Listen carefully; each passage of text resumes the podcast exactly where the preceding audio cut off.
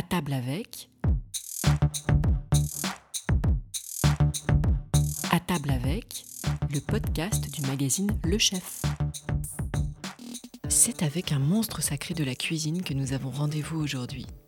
Michel Guérard, à la tête de la légendaire maison d'Eugénie-les-Bains, chez qui nombre de talents de la jeune génération ont fait leurs armes au fil des décennies.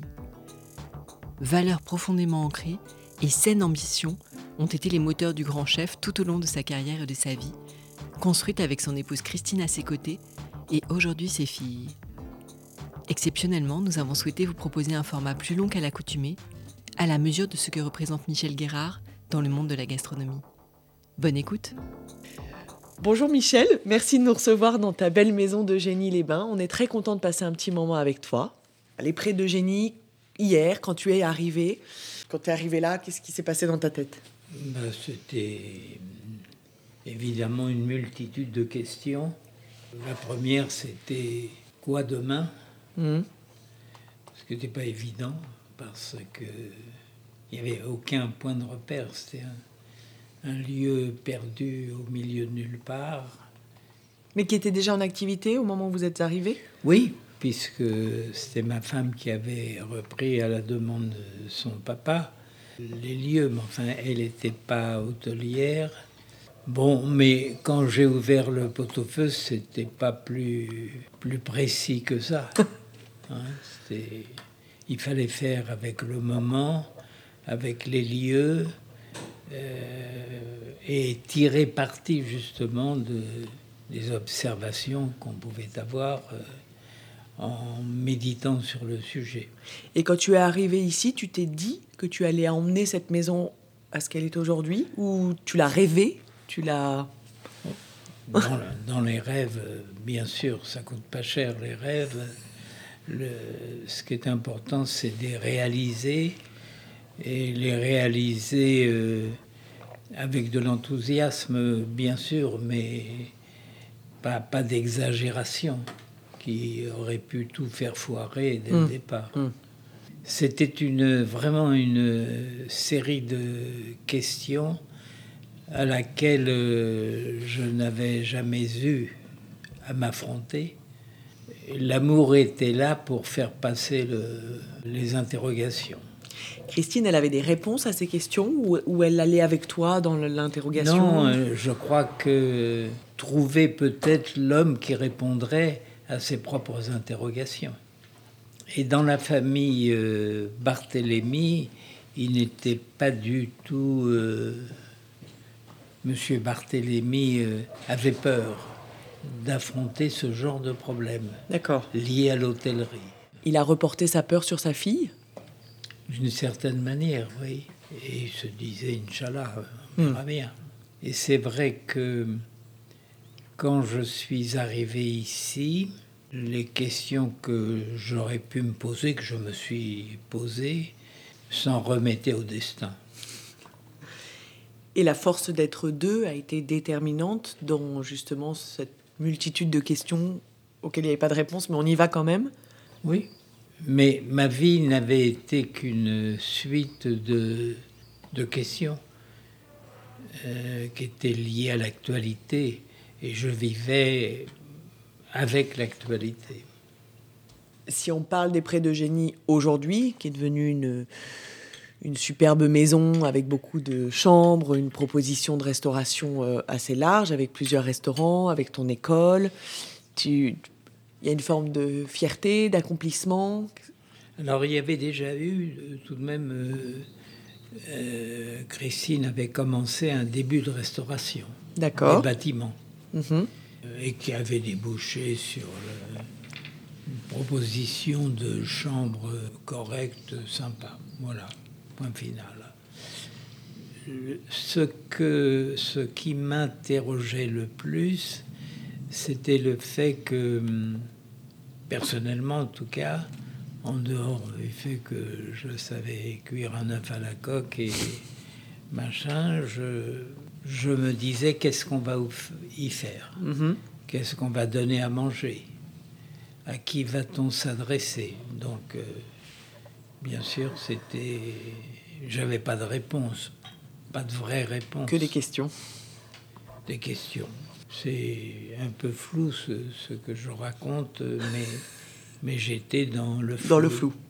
Et du coup, quand tu, quand tu regardes cette maison aujourd'hui, tu es fier justement de, cette, de ce que vous avez réussi à faire Elle est le reflet de, de et l'accomplissement de ce en quoi on a, on a cru tous les deux dès le départ, sans être sûr d'y parvenir, bien évidemment.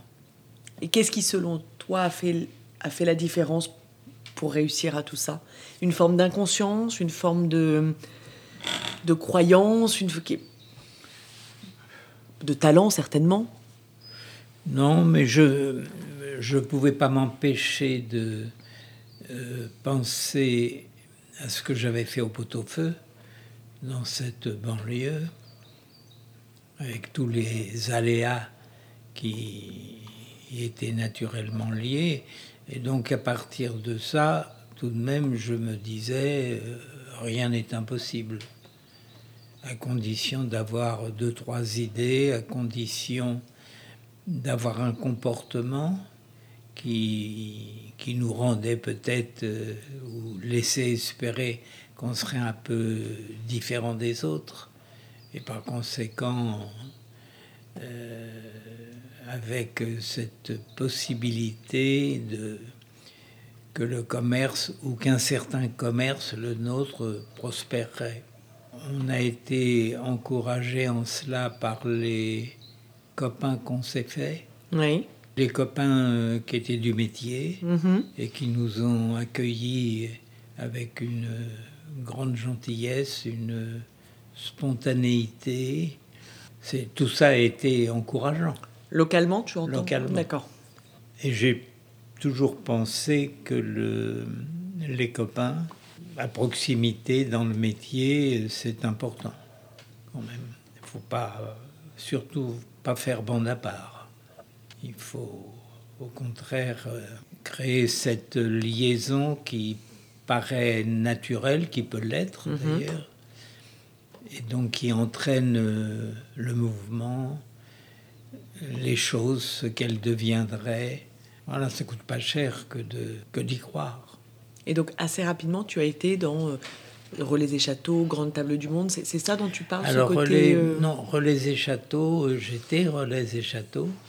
mhm. Euh, C'était l'époque où les relais et châteaux avaient euh, 20 ans d'âge. Et, et- et j'étais entré, quand j'étais au pot-au-feu, dans les relais et châteaux, qui commençaient à prendre une tournure commerciale, un peu plus que qu'elle ne l'était. Et l'époque donc où euh, les dirigeants cherchaient à les asseoir. Par exemple, je me souviens qu'à la, à la suite de, de- je crois c'est peut-être trois gros, Pierre, qui avait dit euh, attention les gars, vous avez des prétentions qui, pour le moins culinaires, qui correspondent pas à la réalité. Mhm. Donc, euh, moi, je vous dis ça parce que je l'ai entendu. On écoutait Pierre Trois-Gros, bien sûr. Donc, quand il a parlé de cuisine et de l'invention, la mise en place des relais gourmands, c'est comme ça qu'ils ont été appelés, c'était le début d'une transformation de, de ce business à la française qui, est une qui a été une réussite. oui, qui a été, voilà, qui a été une réussite. Voilà, donc euh, autant de petites choses qui ont fait progresser les autres euh, ou ont fait progresser là où il y avait des problèmes. Donc ce, ce lien les uns les autres était, était déjà important il est Il toujours. était important, il était sympa. Oui.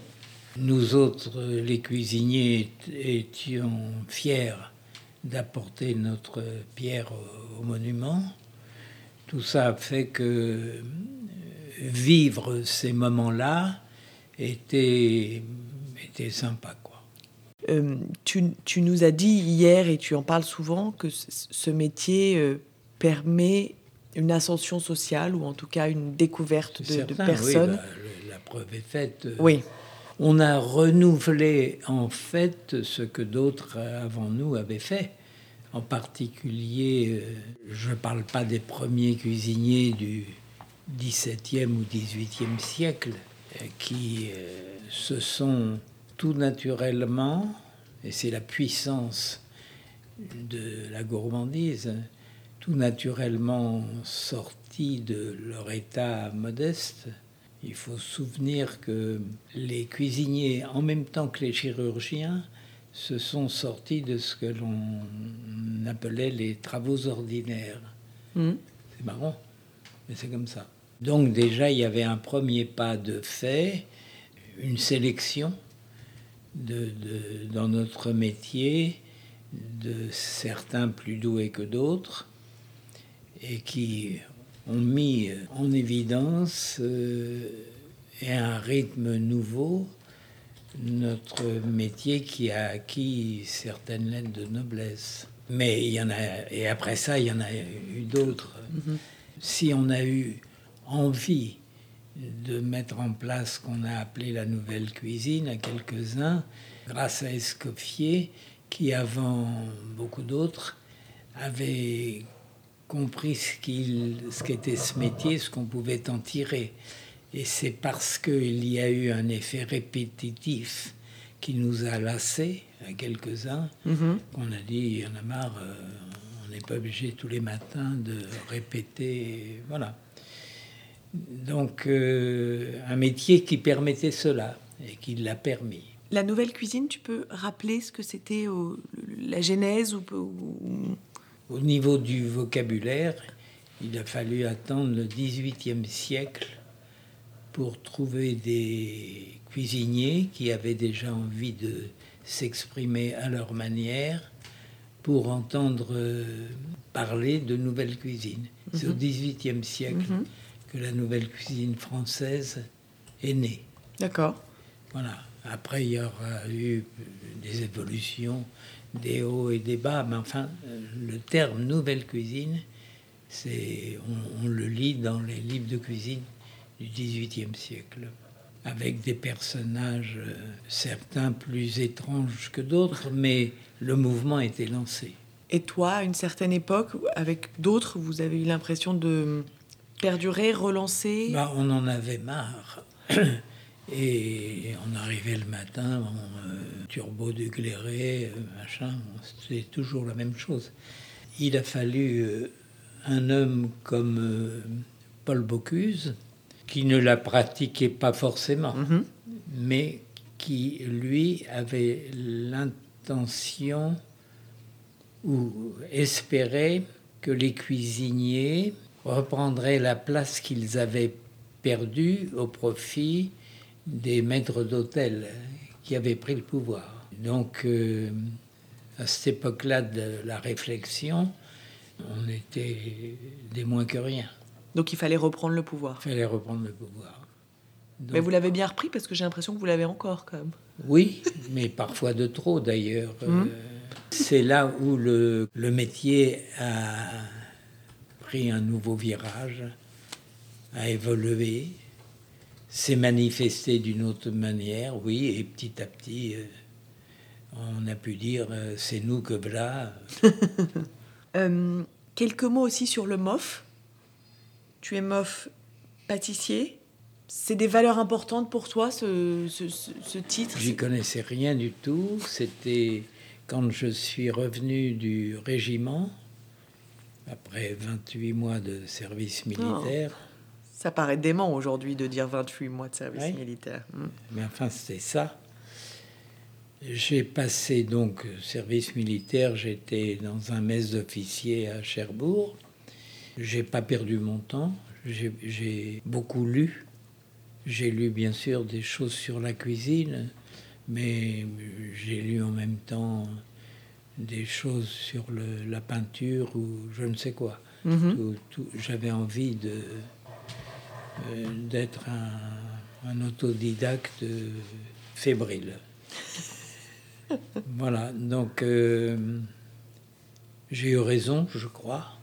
Donc j'étais euh, au Crayon comme chef pâtissier. J'avais eu de la chance de pouvoir avoir cette place. Et à l'époque, une brigade de pâtissiers dans les palaces à l'époque était très courte. Mhm.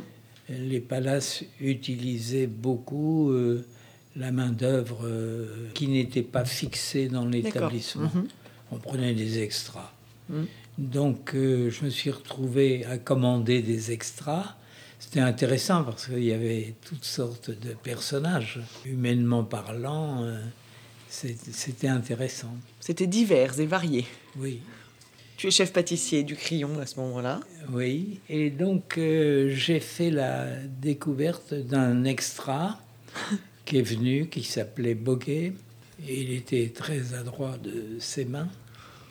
Et il m'avait remarqué. se retrouve un peu à l'envers.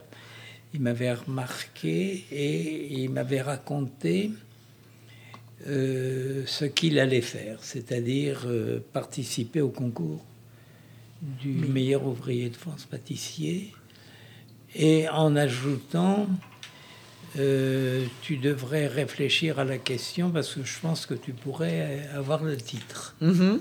Voilà. Et donc, je dis pourquoi pas.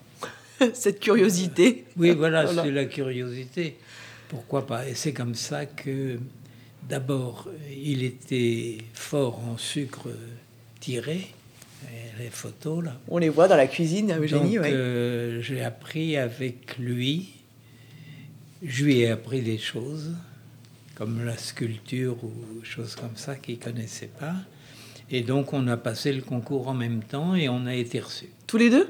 Ah, C'est drôle. Donc, je suis entré dans un nouveau schéma professionnel pour moi, qui consistait pas à s'inscrire coûte que coûte euh, dans tel ou tel concours, mais enfin, quand même, euh, j'en faisais partie. Mhm. Et donc, euh, le fait que j'en faisais partie m'a permis de me faire connaître, donc d'exister dans un métier où, euh, à l'envers de ce qui se passait avant, j'étais euh, respecté. Ça t'a donné une sorte de caution à l'époque Oui, bien sûr. Oui. Et alors, entre-temps, je m'étais mis ou remis à la cuisine. Hum j'étais devenu un personnage peu ordinaire. Atypique. Oui, le fait que je faisais partie des cuisiniers et que j'étais pâtissier. C'est comme ça qu'un jour, euh, j'étais au Lido à l'époque, où je faisais et la pâtisserie et la cuisine. On m'annonce que un type du nom de Bocuse était là, voulait me voir, mmh. me rencontrer. Et c'est ce qui s'est passé parce que ne comprenaient pas qu'on puisse être euh, et à la fois cuisinier, et à la fois pâtissier. Et c'est comme ça qu'on on a sombré tous les deux dans une amitié follement partagée. Donc la particularité de Michel Guérard au Lido, c'était que c'était en même temps cuisine et pâtisserie? Oui, c'est très atypique. Et donc euh, ça m'a permis euh, rapidement de, de, faire partie de ce clan qu'on a euh, commencé à appeler la nouvelle cuisine française, du fait que les propriétaires du Lido, qui étaient des gens qui avaient fait fortune et avaient racheté le Lido, avait fait fortune en construisant le mur de, de l'Atlantique. Ça veut dire, oui, hmm. il y a eu euh, la construction d'un mur dit de l'Atlantique pendant la Seconde Guerre mondiale. Voilà. Donc, euh, ils étaient à la fois euh, joueurs, commerçants. Enfin, ils avaient des choses qu'on n'apprenait pas forcément euh, quand on était pâtissier ou cuisinier. J'étais au Lido, je faisais des pièces montées ou autres, mais je faisais aussi des repas que ces deux frères faisaient dans un château qu'ils avaient acheté à côté de Paris, où ils me demandaient de faire de la cuisine un peu folle. Oui. Ils voulaient euh, que leurs invités soient Estomac. surpris. Oui. oui. Voilà. C'est ce que j'ai fait et donc euh, ça m'a mis dans ce courant de plus en plus naturellement. Et donc j'ai commencé à prendre de nouvelles habitudes euh, qui ont participé euh, Mhm. avec celles de quelques autres. Et le camélia, c'est une étape importante? Oui, Pour quelle raison? Le camélia, c'était un certain Delavenne Mhm. qui était meilleur ouvrier de France, pâtissier comme moi. Mhm. et que j'avais rencontré pour la première fois à la remise des prix des meilleurs apprentis de France. Et j'avais été euh, meilleur apprenti de France. Et en recevant mon prix, il y a un type qui vient vers moi. Et c'était de la veine, un type que, qui avait un, parlé de Titi parisien Mhm. qui m'avait dit bravo petit, continue comme ça. Enfin, euh, voilà, on était dans, dans le folklore. Et Jean de Lavenne, donc, qui était pâtissier, meilleur ouvrier de France, qui travaillait chez les autres, avait, comme moi, subi des, des coups des cuisiniers de l'époque Mhm. qui acceptaient mal qu'il faille partager la gloire avec des, des petits Jeune. connards de, de pâtissiers. Voilà. Donc lui, il supportait pas ça. Et il a passé sa vie à imaginer d'autres choses pour montrer que un pâtissier, c'était, il n'était pas forcément con. Voilà, donc on, on s'est liés d'amitié. On a pensé la cuisine ensemble. On est devenus très amis et on est arrivé à nos fins puisque on a pu pointer le bout du nez dans une forme d'apaisement général et d'un respect de la part des cuisiniers. Euh, mais Jean de Lavenne était euh, imaginatif, euh, était, il réfléchissait à des trucs auxquels on n'avait pas pensé souvent. C'était Jean de euh, qui, euh, qui a, euh, il a formé Guérard, mais il a formé euh, Guy Le Guay Joël Robuchon. Par exemple. Voilà comment le métier a trouvé ces, ces gens qui l'ont relancé avec des idées, oui, qui décoiffaient souvent. On va parler, alors je vais pas dire un mot, mais je vais en dire trois. Peut-être les, on va dire les trois euh, femmes de ta vie, euh, Christine, Adeline et Éléonore. Voilà, qu'est-ce qu'on. Alors on pourrait en parler, j'imagine, des heures avec toi, mais est-ce que, voilà, sur chacune, il y a. euh, Bah, le- le- le- la première, c'est, comme j'ai eu l'occasion de le dire, cet amour un peu fou. Christine a été amie, je pense, un- et elle avait ça dans la tête après qu'on soit rencontrés. Elle est devenue vraiment mon mentor intellectuel. Donc ça m'a fait gagner des années et, une manière de voir les choses différentes. Vous étiez plutôt qui se ressemble s'assemble ou les contraires s'attirent? C'était. hum, a- On cherchait pas à...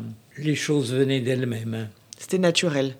Donc le- les, les problèmes qu'on pouvait faire naître arrivaient parce que certainement qu'ils étaient utiles quelque part. Mhm. Mais ce qui est marrant, c'est que elle avait, elle avait fait euh, des études, Christine, HEC HEC. Oui. Bon, donc, euh, et elle avait euh, ce don de savoir utiliser ce qu'elle avait appris dans le Quotidien, commerce euh, oui. quotidien, ce qu'elle avait appris. Voilà, donc euh, c'est un miracle qu'elle m'ait choisi. entre nous. Mais je crois que tout ce que j'avais lu pendant mon régiment m'a été utile. Tu as pu après étaler tout ce que tu avais lu devant Christine? Ça l'a fait basculer. Ouais. Et tes filles, Éléonore et euh, Adeline ben, Mes filles, euh, c'était la première fois que j'avais des enfants. Elles étaient entre de bonnes mains, celles de leur maman. Mhm. Donc elles ont eu l'esprit ouvert assez rapidement quand même. Elles ont passé quand même une partie de, la- de leur vie à écouter, à observer. Elles, elles aimaient ça. Mhm. Donc à la limite, je me faisais pas trop de soucis. Je me disais, ces gamines, euh, ça devrait marcher. Bon, le résultat aujourd'hui est plutôt là. Tout à fait. Du coup, ça nous amène à parler peut-être d'Eugénie les Bains et de ce, de ce, de ce beau paquebot euh, construit par Christine et toi à ce qui va être demain. Il est aujourd'hui un petit peu entre les mains de tes filles. Comment tu imagines, Bah, toi, aujourd'hui L'arrivée des filles, euh, c'est quand même un moment. Je savais quel serait no- notre avenir à, à tous. Donc, euh, j'ai observé les filles qui euh, commençaient à construire leur propre vie, leur propre euh, Famille. avenir. Elles se sont mariées, on peut dire bien mariées. tu, tu te prêtes parfois à hum, penser ce que sera Eugénie quand tu seras peut-être plus là ou que tes Ah bah, filles. C'est c'est évident. Je continue d'avoir des idées, des rêves parfois, Mhm. que j'entretiens et que je partage avec elles. Mhm. On a un groupe qui est quand même significatif.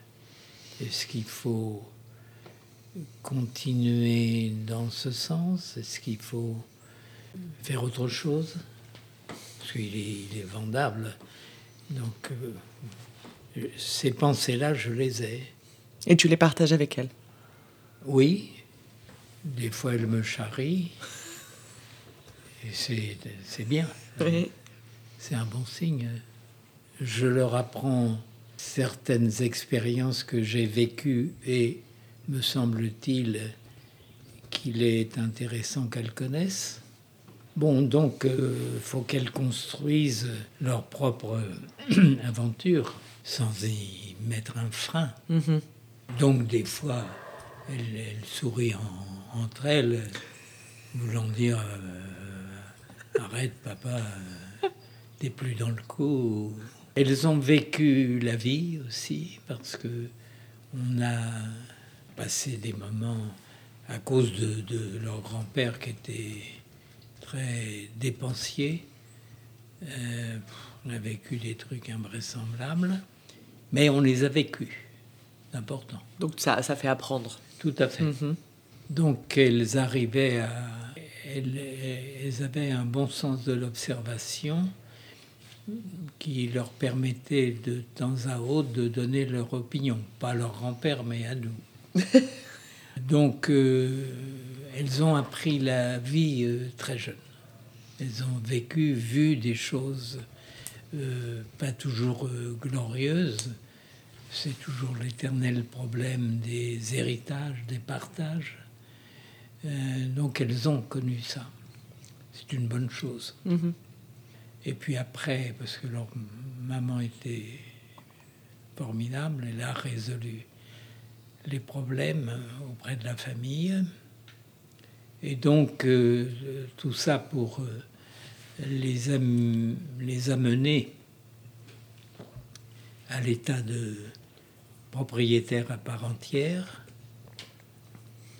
Et on était bien contents parce que Tu te sens chanceux aujourd'hui d'avoir tes filles pour reprendre Bah, je me sens chanceux d'avoir eu une femme comme Christine, euh, à qui ce genre de choses ne faisait pas peur, et quand il- elle s'y attelait, elle allait et savait aller jusqu'au bout.